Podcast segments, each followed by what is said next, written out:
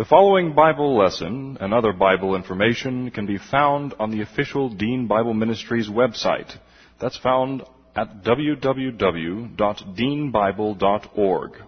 That's www.deanbible.org. Dr. Dean is the pastor of West Houston Bible Church. And now, here's Dr. Dean with the Bible lesson. We need to um, confess our sins privately to God the Father, make sure that we are filled with the Holy Spirit and ready to take in His Word. Let's bow our heads together.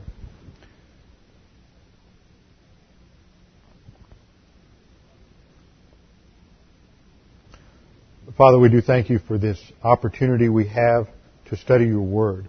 Father, we recognize that all that we have comes from you, the air we breathe, the food we eat, the clothes on our back. Everything we have comes from you, especially our salvation. Father, you have given your unique Son to die on the cross as a substitute for us, the perfect Lamb of God who knew no sin, was made sin for us. And as he hung on the cross on Golgotha between heaven and earth, all the sins of the human race were poured out upon him. We cannot imagine the suffering, the pain, the torment that he went through on our behalf. Father, we have salvation because of that. By faith alone in Christ alone, that work becomes our work. And his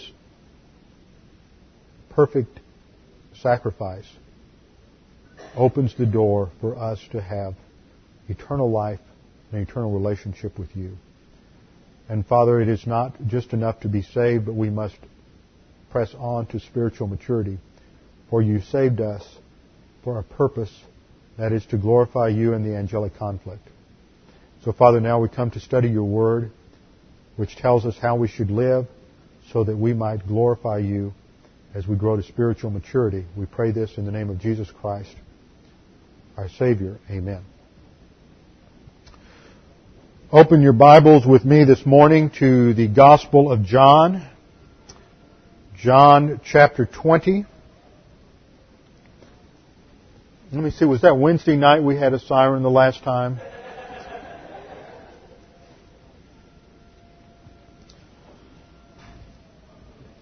so that when it's time to teach God's Word, we're going to have a little announcement.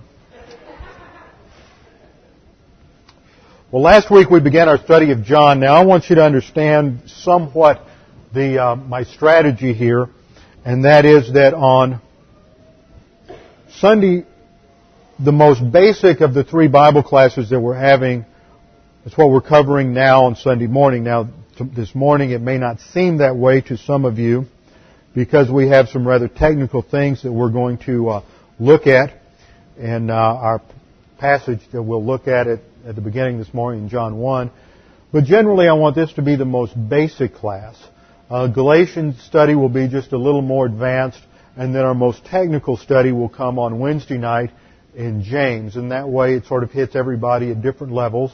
If you're fairly new to the Christian life, the spiritual life, fairly new to the study of the Bible, don't be scared off of James we're just going to go more slowly a little more depth, try to get more out of it. It's the most practical in many ways of all the epistles in the New Testament. So there will be a tremendous amount of things that uh, you can take home with you. You know, a lot of people want that. I want to come to church so I can take something home and apply this afternoon. And uh, I don't think that's a very realistic uh, attitude, but it's the attitude that many people do have. Uh, it's sort of like the analogy I used last week that if you're going to uh, have that attitude, it would be like thinking on, on Monday, what muscles am I going to use this week? I'll just exercise those muscles to prepare for this week. I won't exercise any other muscles. And we all know why that's going to break down. We need to uh, exercise our entire musculature on a regular basis so that we stay in shape, so that our cardiovascular system stays in shape, and so that we maintain primary health. We don't just exercise what we're going to use that week or the next week. So we need to study the entire realm of doctrine because it all works together, it's all interrelated, and it's all vital to us and part of our spiritual life, although a lot of it may not be applicable today or tomorrow. It builds that reservoir, that storehouse of, of doctrinal knowledge in our souls so that when the time comes, it's there for us to draw on it. What I've discovered most things in life, when the time comes, if I haven't prepared for it, then it's too late to get the preparation. So we need to do that on a weekly basis by attending Bible class, Sunday morning, both times on Sunday morning as well as Wednesday night. So this is our most basic study to look at the Gospel of John, to understand some things about the uh, ministry of our Lord on the earth, to understand some important things about eternal life and the Gospel. And uh, this is a great opportunity for you to bring friends, someone you know, someone who uh, you're not sure if they're saved. This is a great opportunity and time for you to bring them if uh, you want to make sure they understand the gospel and hear it, hear it clearly. So we'll begin this morning in John chapter 20, verse, verses 30 and 31. This is roughly where we ended last week. This verse gives us the purpose for which John wrote this gospel. Many other signs, therefore, Jesus also performed in the presence of the disciples, which are not written in this book. So that tells us right away that John's approach was to look at everything that Jesus had done and then to select certain things to, to write about. Now, what was the, uh, what was it that governed his selection? What was it that determined what he would put in the Gospel of John and what not? That's in the next verse. But these things have been written that you might believe that Jesus is the Christ, the Son of God, and that believing you may have life in His name. Now when we look at verse 31, it says these things, and what we have here is the uh, neuter plural of the near demonstrative tauta, or houtos, which refers to these things. What things is he talking about? The things that are mentioned in verse 30 many other signs. So the correct translation of John 20:31 would be, "But these signs have been written that you may believe that Jesus is the Christ, the Son of God, and that believing you might have life in his name." So this book is revolves around certain signs that Jesus has performed as part of his ministry that are the calling card of who he is as the Messiah. How do we know that Jesus is who he claimed to be? Well, one reason is because of what he did. He performed the acts of deity, the acts that only God could perform. Now, there are seven signs listed in the Gospel of John. And this roughly will, perform, will be the outline of the Gospel. First of all, he changes the water into wine at the bridal feast in Cana of Galilee in 2, 1 through 11. This is the first of the signs that Jesus did. The second sign is the healing of the official son in Capernaum in chapter 4, verses 46 through 54. Third, he heals the cripple at the pool of Bethesda in Jerusalem in chapter 5, verses 1 through 18.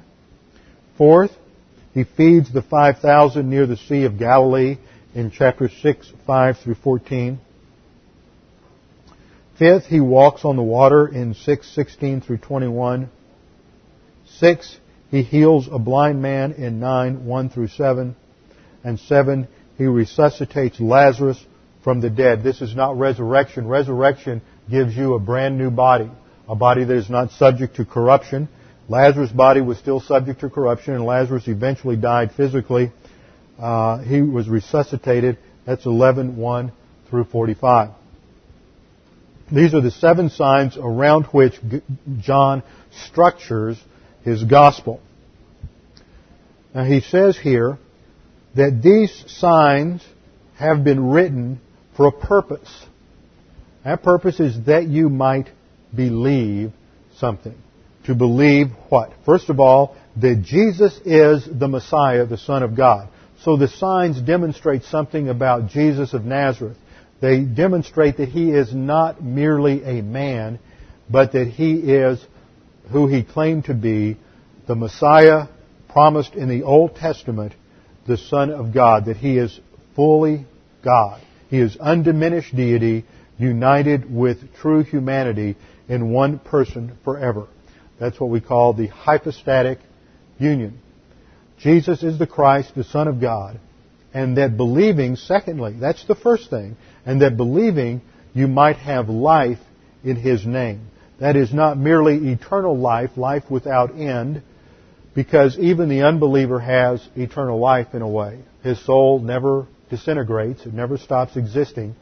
It continues to exist forever and ever, but in a place of eternal punishment in the lake of fire.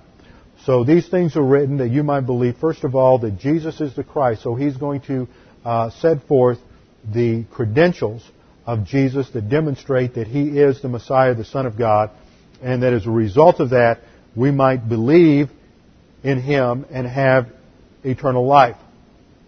So we need to start this morning by asking the question, what is faith? So we're going to begin with the study of the doctrine of faith. Now one of the first things we have to understand by way of definition, I have four points by way of definition, that there are three different ways or four different ways in which people know things.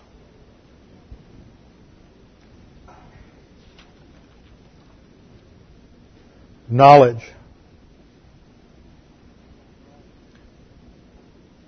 I'm going to give you a nice 50 cent word for this that I use every now and then, and that is epistemology.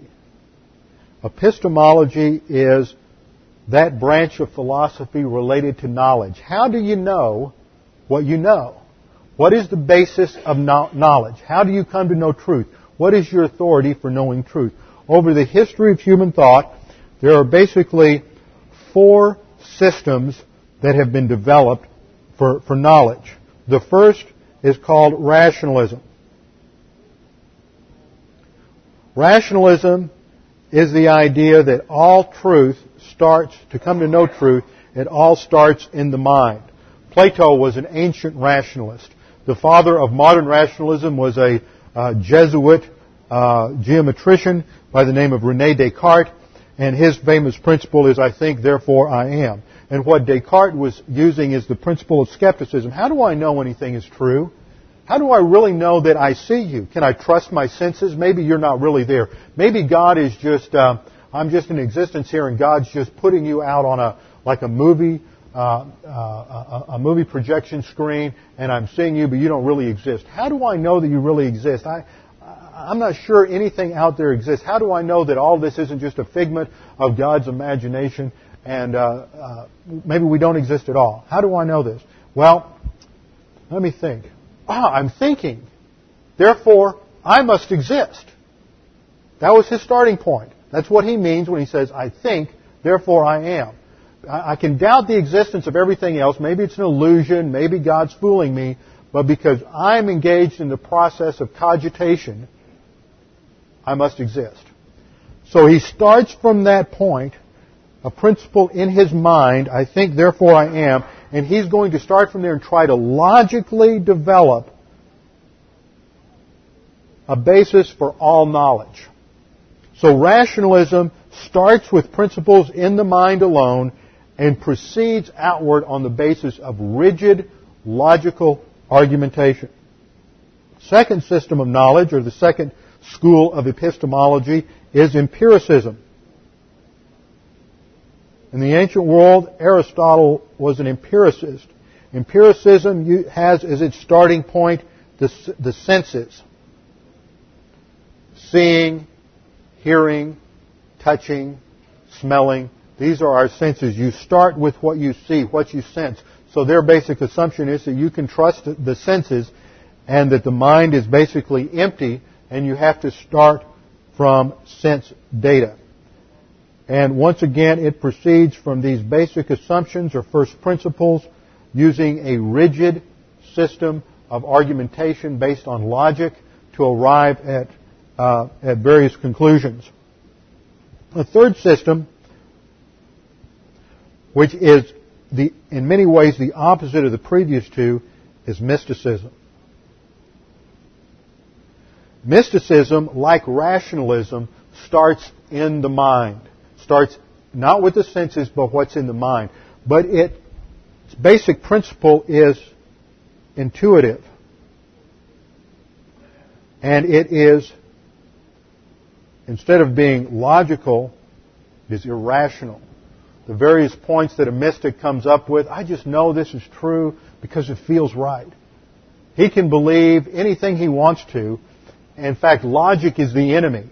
Logic is not good. If you're trying to be logical with the mystic, you're trying to use a very bad methodology there. You're, you're immediately wrong because logic can never get you to truth. And we live in a time in this country and in our culture when mysticism is dominating the thought of our culture. The average guy on the street may not have a clue as to what mysticism is, but let me tell you, he's an operating and functional mystic. And so's, uh, so are many of the lawmakers, many of the people in our culture.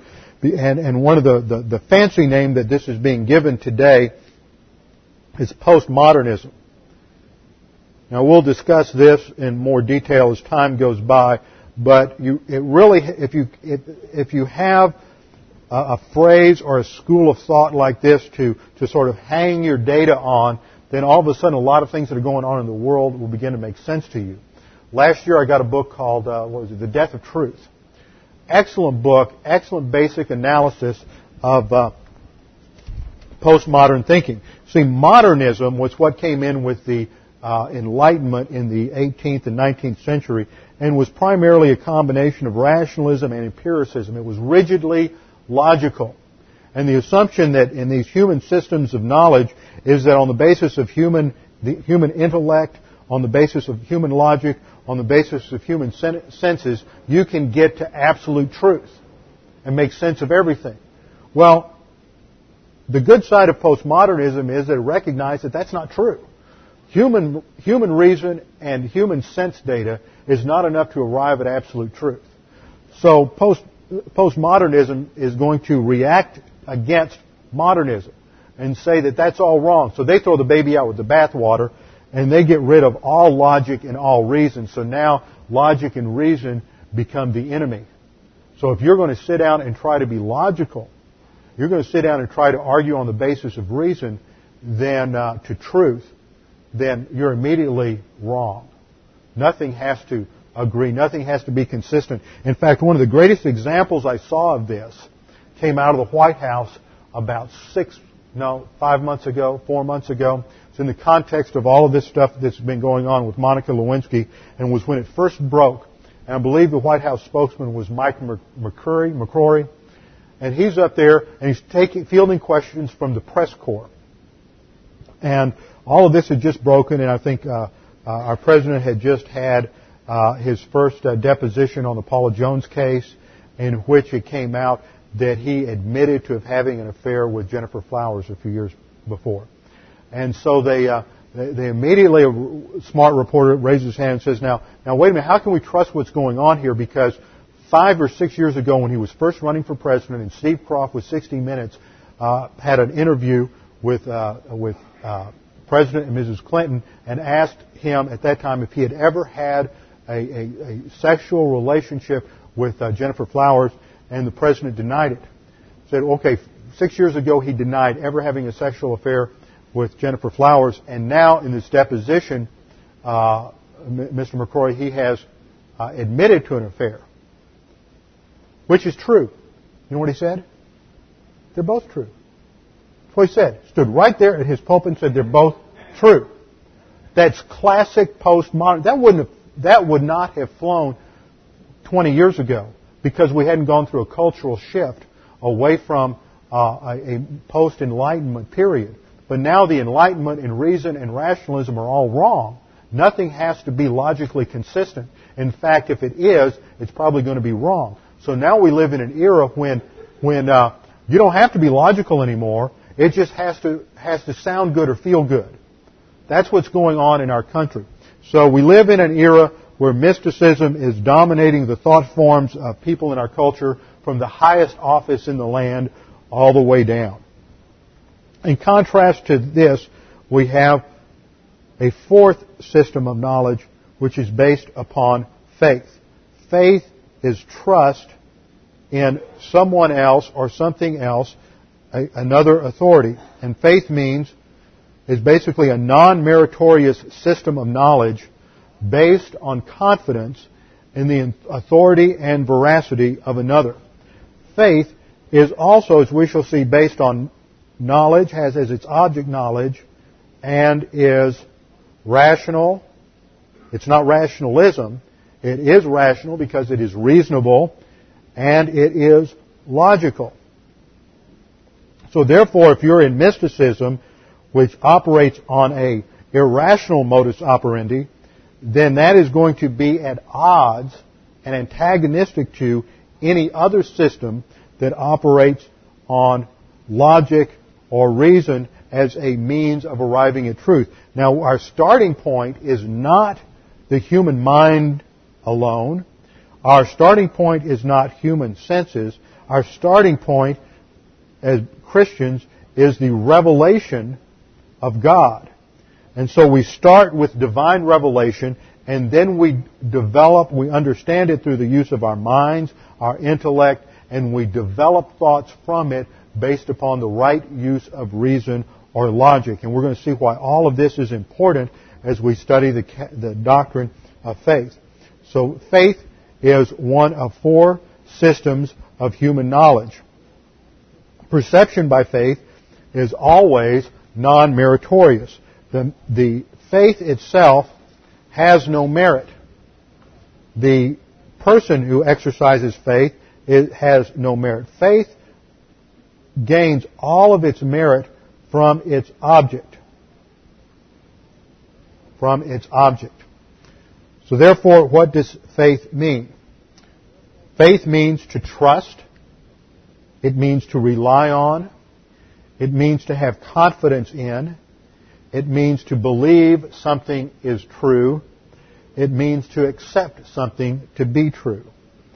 Faith means to trust, to rely on, to have confidence in, to believe something to be true, to accept something to be true.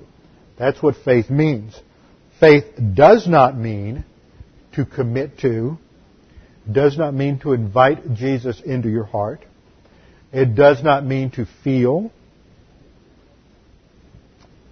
All of these have to do with, with emotion or something that is not related at all to the basic meaning of the word. So that brings us to, to proper understanding of the Greek underlying faith. So that is what is known as etym- etymology, and that is the study of word meanings. So what's the etymology here? We have several different Greek words that are important. The first is pistis. P-I-S-T-I-S. Pistis. Pistis is sometimes used as an attribute. It's that which causes trust or faith, reliability, faithfulness, or integrity. Uh, it's used in this sense in Titus 2.10 and 2 Thessalonians 1.4. It's what causes trust or faith, reliability, faithfulness, or integrity. In the active sense, pistis means faith, confidence, trust, belief. And it's used three different ways in the Bible. First of all, it refers to saving faith. The faith, the trust that an unbeliever expresses towards Jesus Christ that moves him from being an unbeliever to a believer. Saving faith when he accepts the gospel, Ephesians 2, 8, and 9. For by grace you have been saved through faith. Now that's very important. It is there when you have the phrase through faith. In the Greek it is dia plus the genitive which indicates means. If it had been dia, it's D-I-A in the English, plus the accusative case, it would have been cause. But it's not dia plus the accusative. It's not cause it is not for by grace you have been saved because of faith. Faith is not the cause of your salvation. The cause of your salvation is the grace of God and the saving work of Christ on the cross. Faith is merely the means of your salvation, the means by which you appropriate Christ's work on the cross to yourself. So we are saved by grace through faith. It is the channel by which God gives you salvation. Saving faith is one meaning of faith. Secondly, we have the faith rest drill. The faith rest drill, it can refer to uh, mixing promises with faith.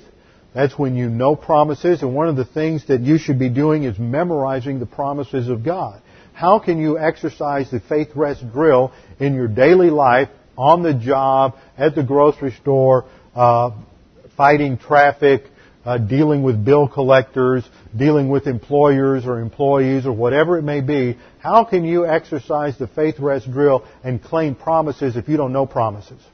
You need to be memorizing scripture. I don't know if this is done uh, downstairs with the kids as part of their. I think it is because I've seen it in the bulletin. But memorizing promises is important. I, you know, at times um, people have commented to me about how much scripture I know. I've memorized over the past. And a lot of it is because I memorized these scriptures when I was a kid. Going to Sunday school, we had to memorize scripture. When I'd go off to summer camp, we had to memorize scripture. And that gave me a tremendous background before I went to seminary. But we lose sight of some of these basic fundamentals of the Christian life. You need to be memorizing the key promises of God so that these are in your mind, in your soul, so that at key times you can recall these these promises. It is the Word of God. What does uh, uh Hebrews 4.12 say? For the Word of God is alive and powerful and sharper than any two-edged sword. It is the words of Scripture that are, that are important. And we should memorize those. So part of the faith rest drill is the object of our faith then in the faith rest drill are the promises of God. Secondly, the doctrines of Scripture. We use the doctrines of Scripture. We know certain principles. You can follow this through in the Psalms when David meets a, meets a problem, an adversary, a heartache. Uh, he feels like he's surrounded by enemies. What does he do? He immediately starts thinking in many of the Psalms of the essence of God, and he starts talking about the faithfulness of God, the, the faithful love of God. Uh, and, and he takes these doctrines related to the essence of God, and he argues and he sets up a rationale and he argues then to certain conclusions that because these things are true, because you are faithful, because you love me, because you are immutable and steadfast, therefore I can always count on you, God, because you are greater than any problem that I might ever face, then, then if you are for me, who can be against me? Paul uses that argument in Romans 8. So these are arguments moving from specific promises to specific doctrines and then drawing doctrinal conclusions. That's the faith rest drill. There is also a passive meaning. That's the active meaning. There's also a passive meaning for faith in which it refers to what is believed. And that is basically what we call Bible doctrine. The principles that are extracted from the scriptures. So what is believed, sometimes uh, pistis refers to Bible doctrine what is believed. These a couple of passages here, Galatians 1, 23, uh, 2 Peter 1, 5, 1 Timothy uh, 1, 19. Once again, Galatians 1, 23, 2 Peter 1, 5, 1 Timothy 1, 19. Okay, the verb pisteuo, which is used 98 times in the Gospel of John. The verb is used, the noun is not used. The verb is used 98 times, and that means to believe, to trust something or someone, to express belief in some object. Acts 16:31 uses it this way as a command, believe on the Lord Jesus Christ and you will be saved. So the verb pisteuo, which is used 98 times in the gospel, which tells you something about the importance of faith to understanding the Gospel of John means to believe, to trust something, or to trust someone, or to express belief in an object. Furthermore, And finally, in terms of etymology, in the Greek you have two phrases, pisteuo, P-I-S-T-E-U-O is the verb, pisteuo, and then you have two prepositions, eis, which is sometimes translated that, E-I-S, and in, E-N, in. In English, sometimes we try, we get into discussions and people say, well, it's just academic faith to believe that Jesus died. It's just academic faith, academic knowledge to believe a proposition. Jesus died for me. You have to have, you have to trust the person of Christ. You have to have more than a head faith, brother. You have to have a heart faith if you're going to make it to heaven. And they want to draw a distinction between just believing that to believing in. You have to believe in Jesus. You don't just believe that Jesus. Except that betrays an absolute ignorance of Greek grammar. For throughout the Gospel of John, John uses these phrases interchangeably. The technical term is that there's semantic equivalence. What that means is they mean the same thing. They are synonyms. They mean identical things. Believe that, believe in, it doesn't matter. When you believe in Jesus, you have to believe that Jesus. You have to believe that Jesus is who He claimed to be and that He died on the cross for your sin. We do not have a personal relationship with Jesus Christ. In fact, many people who had personal relationships with Jesus Christ weren't saved. Judas wasn't saved. James and all the other brothers and sisters of Jesus knew Him all their lives. They didn't trust Him as their Savior until after the resurrection. Having a personal relationship with Jesus is not the issue. The issue is believing what Scripture says about Jesus. And this was the whole issue uh, I went over last week with Thomas. Thomas had a personal relationship with the Lord. The Lord was right there in front of him, the resurrected Lord. And Thomas reaches out and he has to feel the wounds in Jesus' side and in his hands before he trusts Christ. And what is the response of the Lord? He says, Behold, you have seen me, Thomas. You have believed. But blessed are those who have not seen and believe. See, belief is based on proposition. It's not based on empirical data. It's not based on rational data. It's based on a proposition given by an authority that we believe something to be true about Jesus Christ, and that is what the Scripture says. So what then is the meaning of faith? What then shall we say that faith means? I have ten points. First of all, faith is a mental activity triggered by volition. As such, faith is not an emotion. Emotion cannot be commanded. I can't say, be angry, be happy, be sad. I can't do that. But I can say, believe, and you can choose to believe or not choose to believe. Emotion does not respond to commands, but the mind does respond to commands. Faith is a mental activity triggered by volition. Secondly, faith is always directed toward an object which can be expressed as a proposition.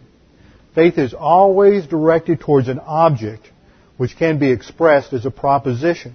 The proposition is that Jesus died on the cross as a substitute for your sins, and if you believe in Him, you will have eternal life. Do you believe that? When Jesus raised Lazarus from the dead, He said to, um, uh, to, to Martha, I am the resurrection and the life. He who believes in me, though he were dead, shall, shall never die. Do you believe this? That's the point. Do you believe this? Faith is always directed toward an object which can be expressed as a proposition.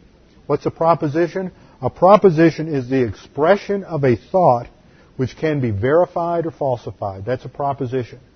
Any statement, it's not just a word like faith, but it's a proposition. Jesus Christ died on the cross for your sins. That's a proposition. It can either be verified or falsified. Point number three, therefore you do not believe in a person or come to salvation through a relationship with Jesus, but first, no matter who you are, you believe the propositions in Scripture that inform you about Jesus and His saving work on the cross. We are people of the book. It's always been true about Jews in the Old Testament, Christians in the New Testament are people of the book. We believe that Scripture is propositional revelation. That's the phrase theologians use.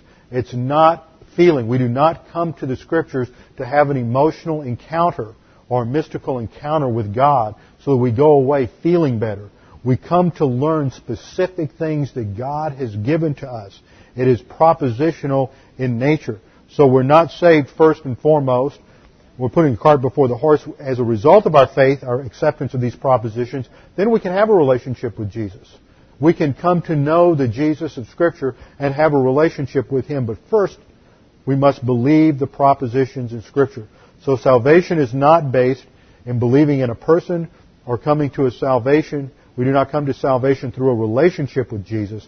But first, we believe the propositions in Scripture that inform us about Jesus and His saving work on the cross. And that means that faith is rational. It has rational content to it. It's based on knowledge. It is not irrationalism. It is not subjectivism. It is not emotional. It is at its very core reasonable and rational and has to do with rational content. Which takes us to verse to point four. Therefore, faith is an activity of the mentality of the soul which is directed towards a proposition. It is an activity of the mentality of the soul that is directed towards a proposition. The scripture, therefore, is the object of faith for the immature believer, for the, uh, for the unbeliever and for the immature believer. The scripture is the object of faith. And for the mature believer, the doctrine that is extrapolated from scripture is the object of faith as he grows to maturity. It's not simply the scripture, but the doctrine that is derived and extrapolated from Scripture. Faith is an activity of the mentality of the soul which is directed toward a proposition. Point number five. Faith has no merit in itself. Has no merit in itself. It is not faith that saves. It is not faith that saves. How many times do you hear people say, well, just have faith? Just believe. But you can't just have faith. What you're really saying if you say just have faith is have faith in faith.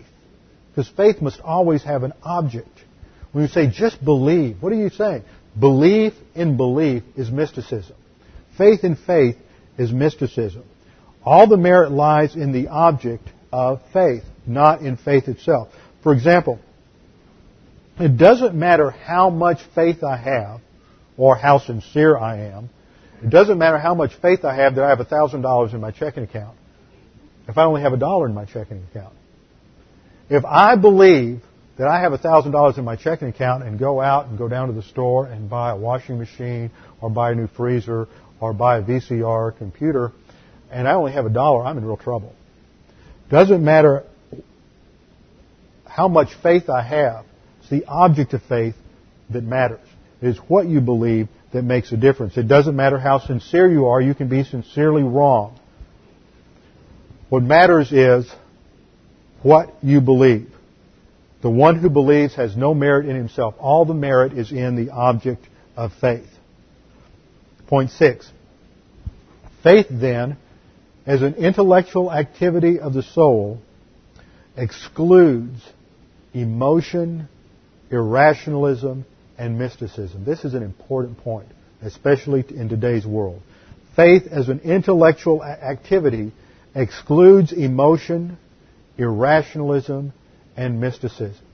Now that doesn't mean that as you believe what Christ did for you, that that may not have an emotional response of happiness and joy and relief. What I am saying is that faith itself, the activity of believing for salvation, excludes emotion. It is not emotion. You, you may not feel anything. And you may feel something. Everybody's different.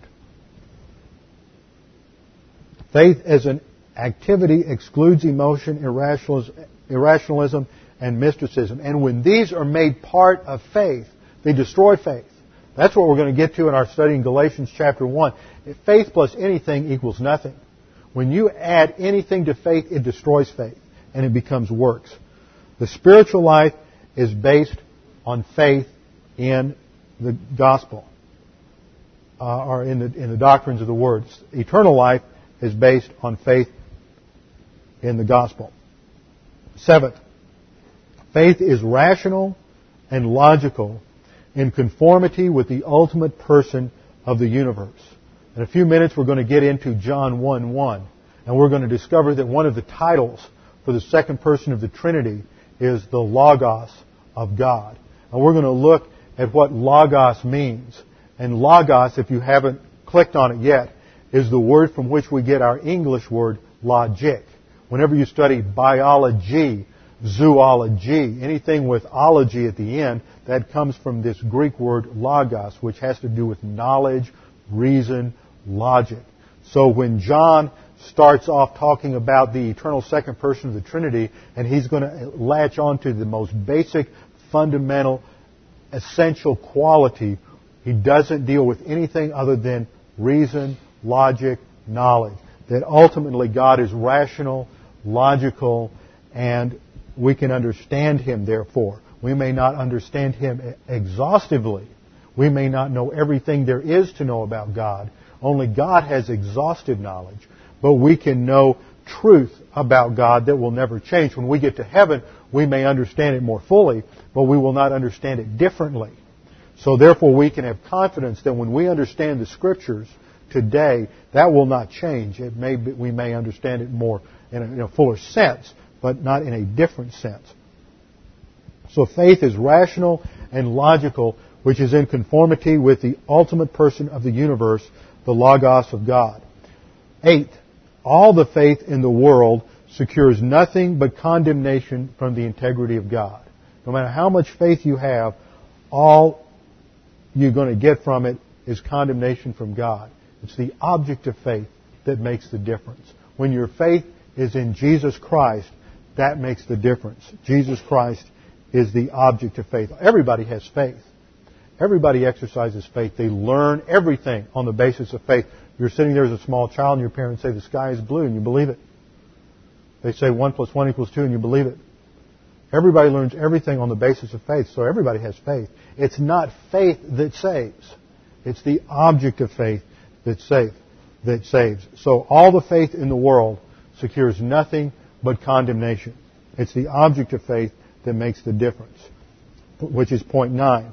The tiniest bit of faith, like a mustard seed, which is almost microscopic, the tiniest bit of faith in Christ secures eternal salvation. Because you do nothing to earn salvation, you can do nothing to lose salvation. Whenever you talk to anybody that is afraid that they're losing, they can lose their salvation, then somewhere hidden in their thinking, they're doing something to get saved or to maintain their salvation. It's based upon them. Christ's work for them is not sufficient. It's not total.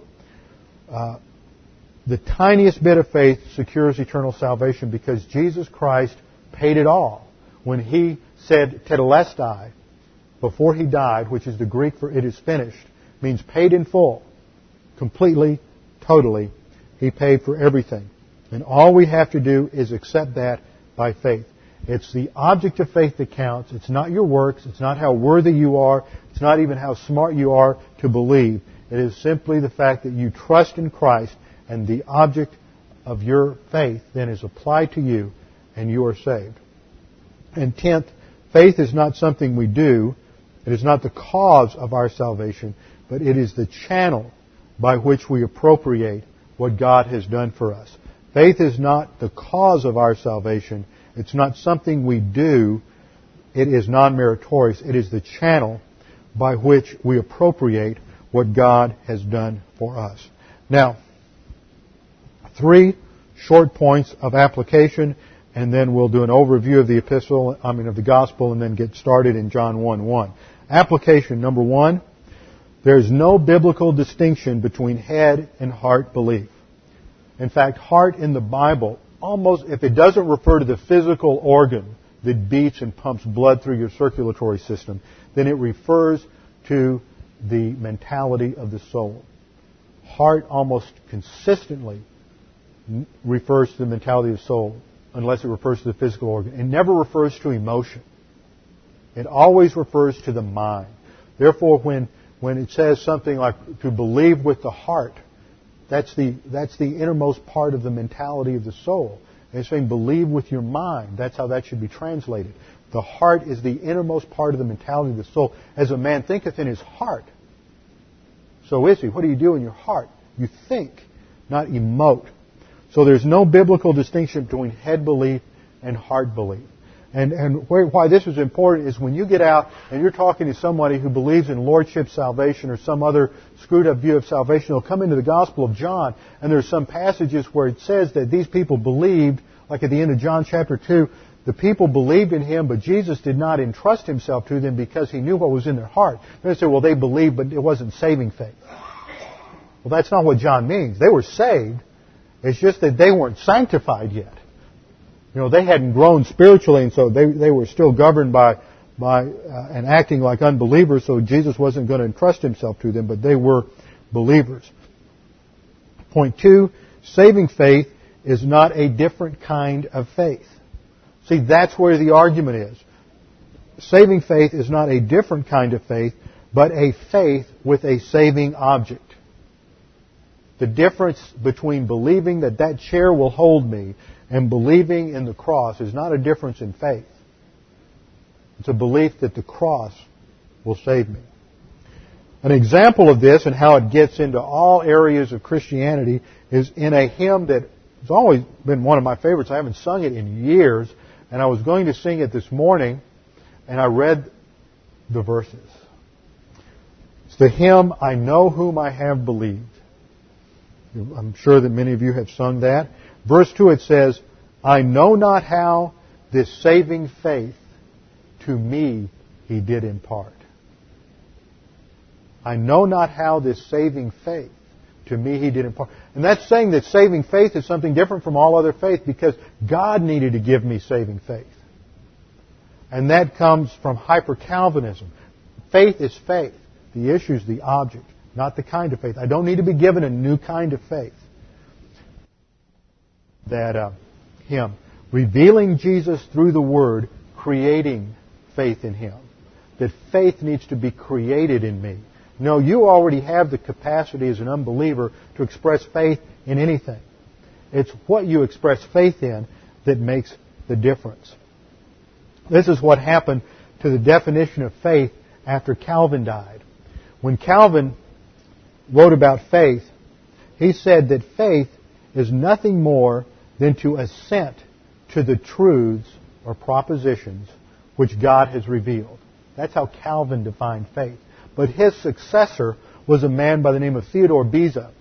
And Beza added something to faith, and in his definition of faith, he created the distinction between faith and saving faith. And the result of that was in the system commonly known as Calvinism. You enter into this, that's why so many people who are advocates of lordship salvation are, are rigid Calvinists, and they view faith as a gift from God as something different from everyday faith, and it is something more than assent to the truth of a proposition. Calvin was right. His successors destroyed his system. And then the third point in terms of application is that salvation is not based on a personal relationship with Christ. Judas had that, James had that, and all the brothers and sisters had that. Salvation is based on the acceptance of a true proposition that Jesus Christ died on the cross for you. Now, today we live in an era that is dominated by anti-intellectualism. That's why people don't want to come to a doctrinal church. They don't want to come to church and think. They want to come to church and emote. They want to come to church and feel like they're close to God. They want to come to church and either through ritual like in many churches, do the, the rituals make them feel good, or all of the excitement and jumping up and down and singing and everything else make them feel good and get their emotions all, all jazzed up and elevated. When reason is debunked, and reason and logic are no longer viewed as something valuable, then what goes into the vacuum is anti-intellectualism and mysticism. And the teaching, the principle of study God's Word verse by verse, word for word, line upon line, precept on, on precept, then, then falls away and the church no longer pays attention to the details of Scripture. And this is exactly what we're experiencing today. The idea today is to put the mind in neutral and engage your emotions. If you want to get close to God, then you have to have an encounter with Jesus. And that comes apart from the analysis of Scripture. Analysis is just going to do away with your emotion, and you'll be just a cold, dead rationalist. And all you're going to do is go there and think. But what the Bible teaches is put your emotions in neutral. Because most of the time when the Bible talks about emotions, it talks about emotional sins. Put the emotions in neutral and engage your mind.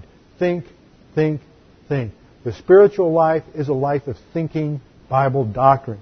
It is not a life of emoting. The principle, if you emphasize and rely on your emotions as a believer, you're going to fail in the spiritual life. You'll still go to heaven, but in terms of your spiritual life and spiritual growth, you will be a failure. You must put your focus on doctrine. And you know that you're going to be exercising faith when what the Bible says is more real to you than how you feel or your subjective impressions. Now I want you to get that. Very few people understand that. You know that you're exercising faith when what the Bible says is more real to you than how you feel or your subjective impressions. And remember what John wrote in the first verse of, the, of this gospel. In the beginning was the Logos. In the beginning was reason. In the beginning was logic.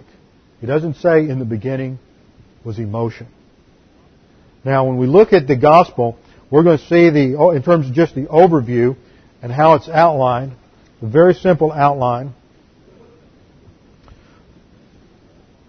We begin with a prologue in the first 18 verses. From 1 1 down to 18, there's a prologue which emphasizes the eternal Logos of God and how the Logos, the Word, became flesh or incarnate.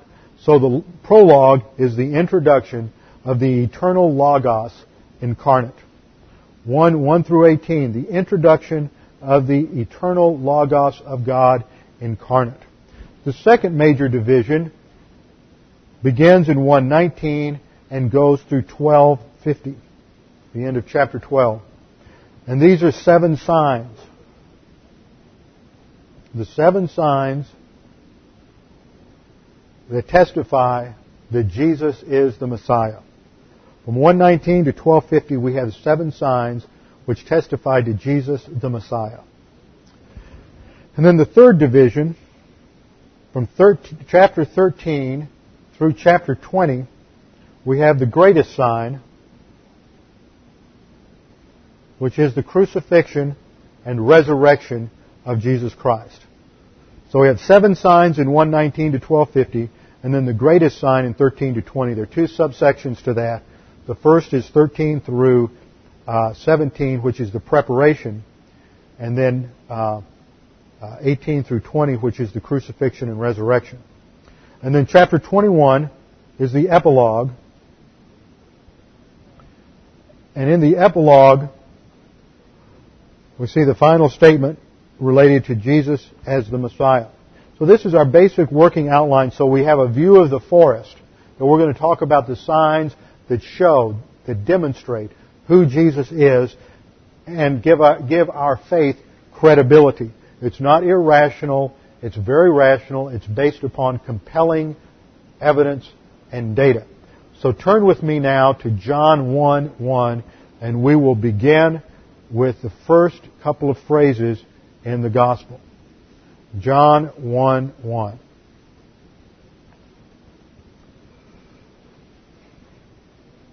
In the beginning was the Word, and the Word was with God, and the Word was God. This one was in the beginning face to face with God. All things came into existence through Him. And without Him or apart from Him, nothing came into existence which has come into existence. In Him was life. And that life was the light of man of men, of mankind. And the light shines continually in the darkness. And the darkness did not comprehend it or accept it. Let's begin with our analysis of the first verse. In the beginning was the Word, and the Word was with God, and the Word was God. Now this is very simple, and like I said last week, anybody who studied Greek knows that the first thing you do as soon as you get a little Greek under your belt is you begin to, to translate John chapter 1. And you look at this, and I remember my first year of Greek, boy, this is simple. Of course, I already knew it in English. I'd memorized it years before, so it was real easy, It makes you feel real confident that you're doing something. And the simplicity of this is, is almost deceptive. Because John writes in such a way that the smallest child can find something of value by studying the Gospel of John. And the most erudite thinker can have his thinking challenged profoundly by what this writer says. So there's something here for everyone. No matter how much you study it, you will never plumb the depths of what's here. I mean, this is the most incredible writing that you'll ever find. He doesn't have the complexity of a Paul, but in his simplicity, he's profound. It sort of reminds me, I've had the opportunity to study under a lot of different men in the ministry, and he sort of reminds me of a Dr. Ryrie. Most of you, I think, are familiar with the Ryrie Study Bible. And Charles Ryrie was the head of the Systematic Theology Department at Dallas Seminary for um, a number of years, from the late 50s on up to the early 80s. And I just counted a tremendous privilege that not only did I have the opportunity to study under him, but also got to know him personally. And Dr. Ryrie is one of those men who always tries to make the complex simple. And he works hard at it. He's got a book out that some of you may want to pick up and read sometime called Basic Theology. It's more than just a handbook on basic doctrine. It's sort of an introduction in basic theology.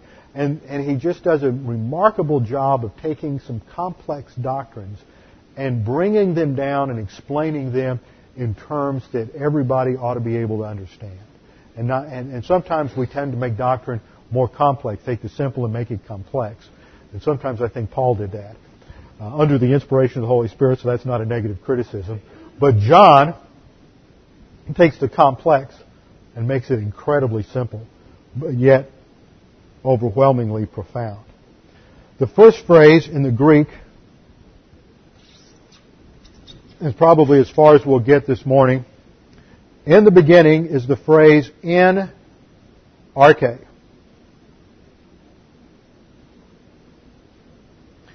En is a preposition. Arche is the word meaning first principles, beginning, foremost. Sometimes it's translated principalities in some of the passages that, that talk about the angels. Uh, uh, but it basically has the meaning of primacy first, beginning. This is a preposition which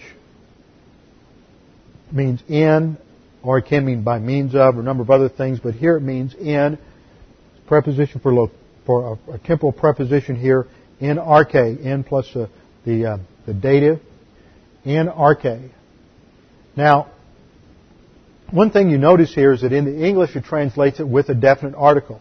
It says in the beginning. Now there's no definite article in the Greek. Now this morning I said we're going to get a little grammar lesson. Now in English, if you want something indefinite, you leave out the article. If you want something definite, then you put the definite article in there. But in Greek, the absence of the definite article does not necessarily make the word definite. You have three options here. Option number one is that the noun is inherently uh, is indefinite, which would be in a beginning.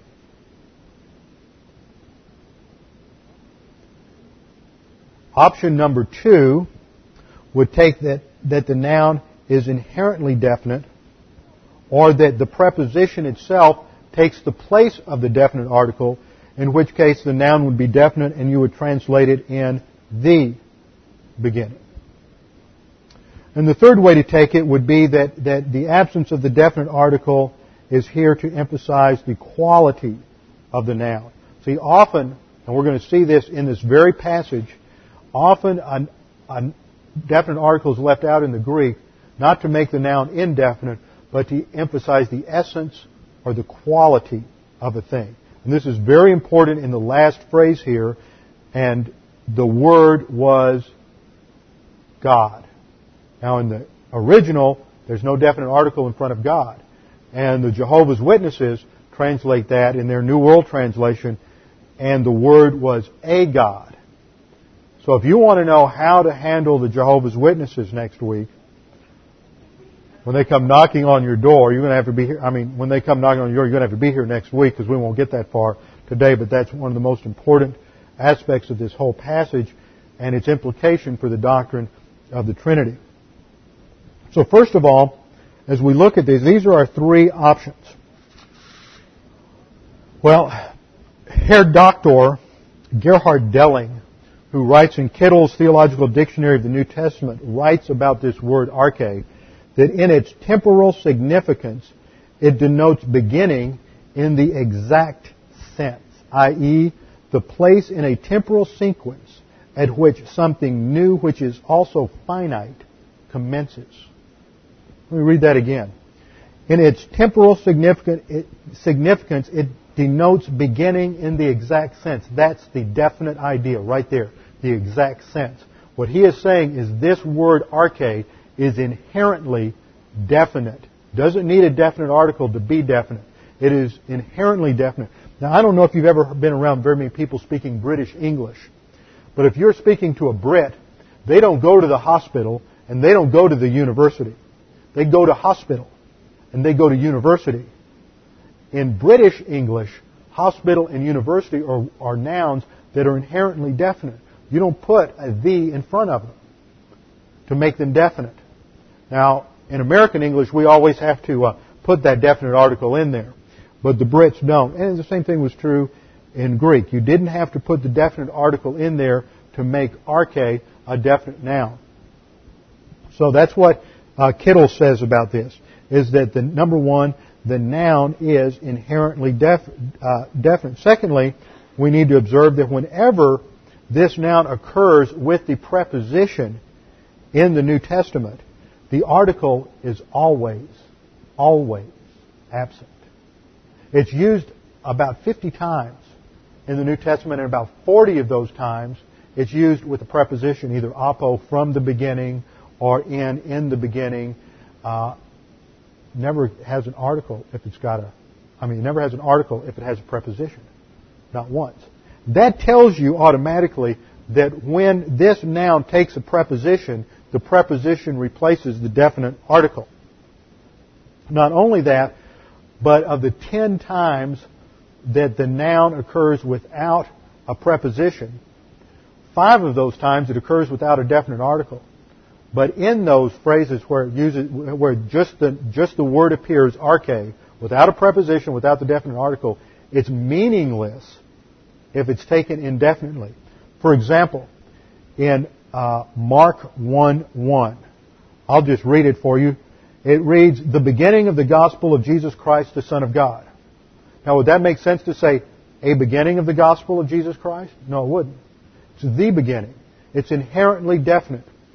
Uh, it's used as a preposition, in, uh, or without the preposition, also in Matthew 24 8, uh, in the Olivet Discourse. Jesus said, But all these things are the beginning of birth pangs. Would it make sense to say, but all these things are a beginning of birth pangs? No, it would not. In Acts 11:15, we read, "And as I began to speak, the Holy Spirit fell upon them, just as he did." Peter speaking, and he's referring this back to Pentecost. And as I began to speak, the Holy Spirit fell upon them, just as he did upon us at the beginning. Would that make sense to translate that as I began to speak, the Holy Spirit fell upon them just as He did upon us at a beginning. At a beginning? No, He's talking about Pentecost. The specific point in time in space-time history when the church began. And in Acts 26, 4, so then all Jews, Paul is talking, so then all Jews know my manner of life from my youth up, which from the beginning wouldn't say from a beginning, but from the beginning, was spent among my own nation and at Jerusalem. So the point we see Herr is that this phrase arche should be translated with the definite article. Accurate translation. In the beginning. Now, the beginning of what? Well, as that quote from uh, here Dr. Delling gives us, is that you have a point in time. At that point in time, eternity ends and time commences. The beginning of creation, when God first created the universe, the heavens and the earth. To the Jew who read this, arche would immediately bring to his mind the very first phrase in his Greek Old Testament. By the time that John is writing, very few Jews could read Hebrew. They were, they read their Septuagint, the LXX, which was the Greek translation made in the second and third century BC of the Hebrew Old Testament. And the very first phrase, in the beginning God created the heavens and the earth, the very first phrase, in the beginning, was translated into Greek in arche. So the first thing a Jewish reader is going to read when he sees this and think about is Genesis 1-1. At that point in time, when God created the universe, what? That's the verb from the imperfect active indicative of eimi, meaning already was existing. In the beginning, when everything began, the Logos was already and continually existing in eternity past. And the point is the eternity of Jesus Christ is present in the Gospel of John from the very first clause. And eternal life is part of deity and only God can have eternal life. So from the very beginning, the Apostle John is making us understand that Jesus Christ is God. Now to the Greek, this phrase would have had even greater significance. In Greek philosophy, the phrase arche stood for uh, uh, first principles. It was used in cosmic physics. Aristotle used it in his uh, in his book on the physics, and it denoted the original material from which everything in the universe evolved. That's right, I said evolved. You see, the concept of evolution did not start with Darwin. The concept of evolution didn't even start with Aristotle. The concept of evolution started in ancient Babylonian religion. Everything started from what? From chaos, and then it just sort of naturally came about. It was wrapped up in religious terms, and it was wrapped up in philosophical terms, and it waited, and it awaited a few scientists in the 19th century to wrap it up in scientific terms but evolution has been, the concept of evolution is Satan's uh, alternative to the truth about the origins of man. So even in ancient Greek philosophy, this term arche was wrapped up with religious and philosophical uh, concepts about the origin of the universe and the fundamental laws of the universe.